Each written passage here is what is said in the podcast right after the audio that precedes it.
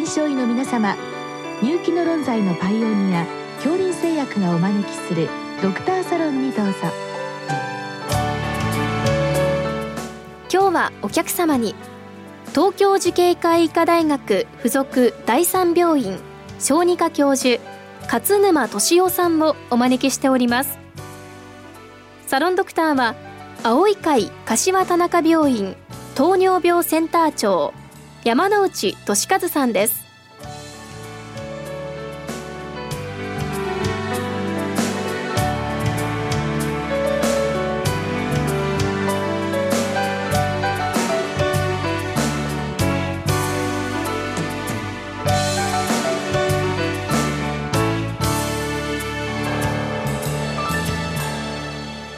勝沼先生よろしくお願いいたします。よろしくお願いいたします。今日は埼玉県埼玉市の先生からのご質問です。幼児学童の軽症気管支喘息に対するロイコトリエン渋滞拮抗薬についてご教示くださいということでございます先生まずあの最初にお伺いしたいわけですがあのいわゆる小児喘息というのは我々も日常よく耳にする言葉でまああの患者さん自身もこの言葉使いますけれどこれわざわざ小児と言ってるところでこれ成人の喘息とは何かこれ病態性因異なるものがあると考えてよろしいのでしょうか？はい、えー、小児の場合特に乳幼児がそうなんですがまあ本当の喘息と喘息のような気管支炎喘息用気管支炎と大体1対1ぐらい五分五分で混在しているところが紛らわしいところだと思います。で、えー、まあいろんなその例えば気道異物だとかそういう全面をきたす他の疾患を鑑別した上でという前提になりますが例えば親に喘息があるとか、うん、えー、本人がアトピー性皮膚炎の起用があるとかいわゆるこういうアレルギー体質がありますと喘息の可能性の方が高いというふうに考えられますし、えー、そういったものがなくて、えー、いわゆる風邪上気道炎症状に引き続いてぜいぜいするような特徴を持ってますと、うん、えー、喘息には似てるんだけど、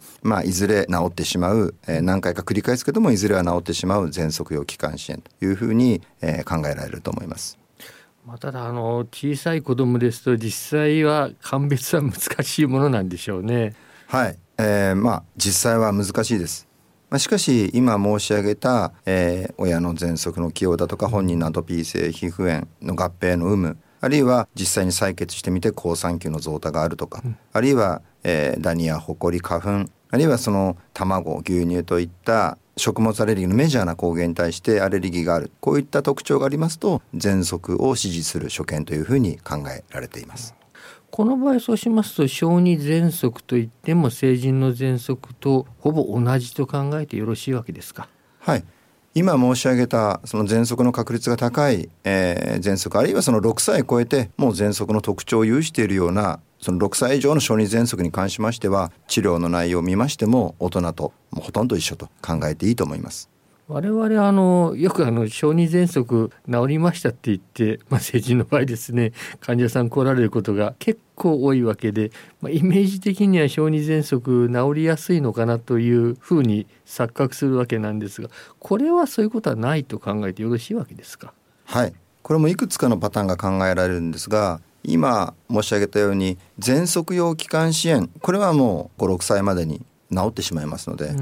これはもともとが喘息じゃないわけですから、えー、治ったとかそういうことには入んない。まあ一見治ったように見えるということだと思います。で喘息でもですねずっと同じペースで続くんではなくて、一般的に中学生高校生体力ついてきますと、はい、あの風邪もひかなくなりますし体力もつきますんで、一見収まったように見えることがあるんですね。しかしまた大人になって女子だったら妊娠だったりとか、えー、これは男女を問わずですが仕事のストレスだったり、えー、喫煙を開始したりとかさまざまなその悪化要因が働きますとまた喘息がぶり返してそれが、えー、かえって子供の時よりも悪化するということは、しばしばあることだと思います。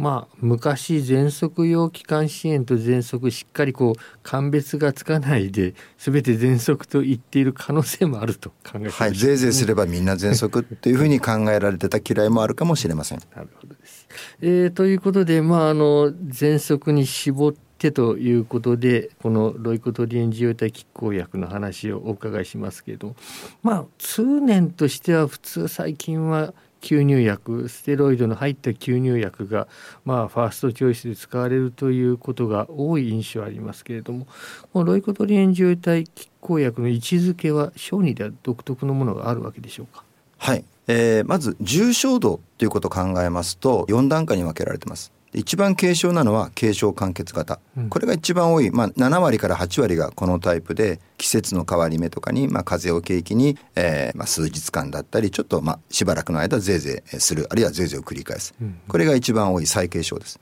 でこれに関しましてはぜいぜいした時のベータ刺激薬の豚用、まあ、吸入だったり、まあ、子どもの場合貼る薬もあるんですけども、うん、そういったものの豚用で、まあ、1回2回で収まってしまえばそれでいいわけですがまあ、もう少しこうぶり返すだけど長期管理いくほどじゃないよねっていう場合には、えー、ロイコトリエン状態拮抗薬を1か月程度、えー、継続するという選択肢があります。う次の重症度は軽症持続型これが大体、えー、12割と言われてます。でここの第一選択薬が5歳以下の喘息の場合は、えー、ロイコトレン状態拮抗薬もしくは低用量の吸入ステロイド。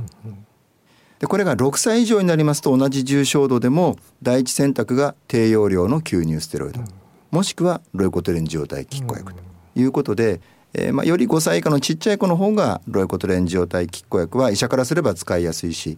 えーまあ、患者さんにしても、えー、低用量の吸入ステロイドと同じぐらい効きますのでなんとなく、えー、求めやすいあるいは使いやすいってことがあるのかなと思います。しかし、えー、まあ人口でいうと子どものまあ喘息の10%ぐらいの中等症5%ぐらいの重症に関して言いますと、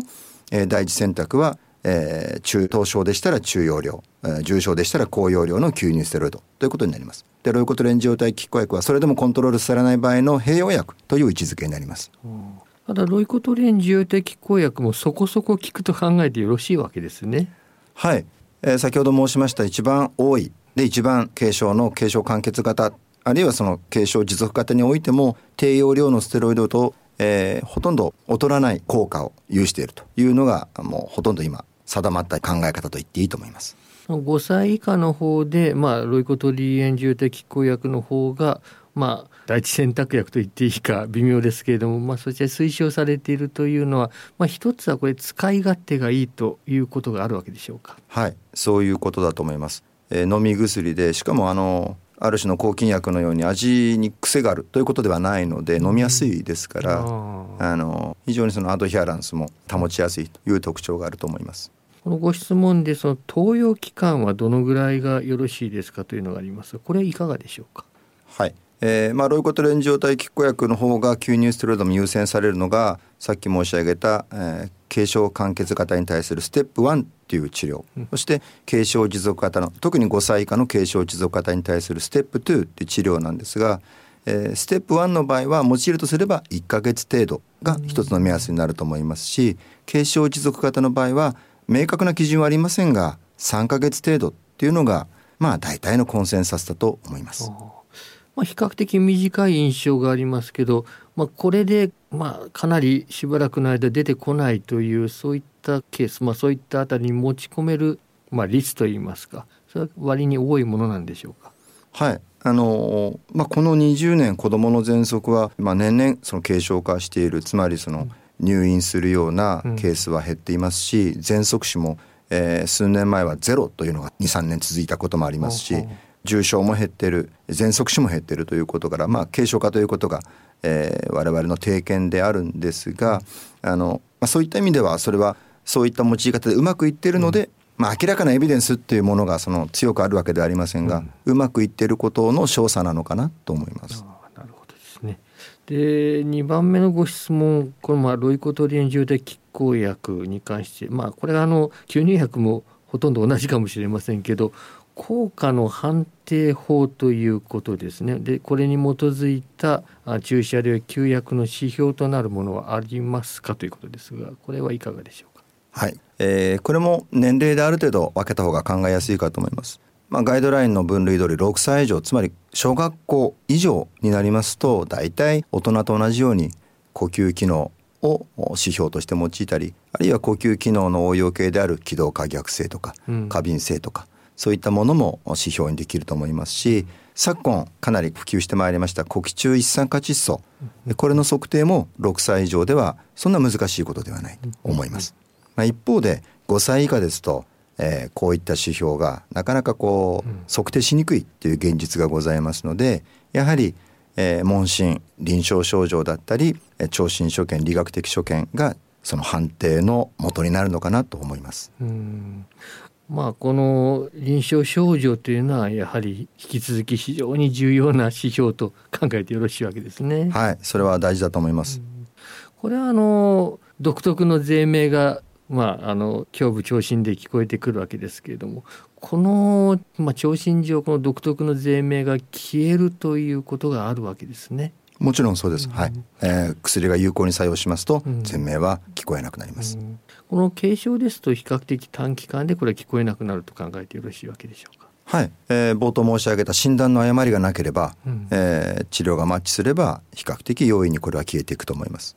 まあ、最後のご質問ですが、まあ、これ長期投与の際注意すべき点、まあ、これロイコトリエン渋滞拮抗薬に関してはいかがでしょうかということですが。はいロイコテレン状態拮抗薬は日本が世界で初めてあの使うことができた国でもう20年以上あの経過していると思いますが、うん、まあ、このロイコテレン状態拮抗薬の安全性ということに関してはもう年々その信頼性といいますか評価はあの高まっているんだろうと思います。うん、だからこそ、まあ、小児科のみならず、うん、えー、内科でも耳鼻科領域でも、えー、今現実としてよく用いられているということがあるのかなと思います。年単位で長期用いることもないわけではないですか。はい患者さんによってはそういう方もいらっしゃるかと思います。どうも先生今日はありがとうございました。ありがとうございました。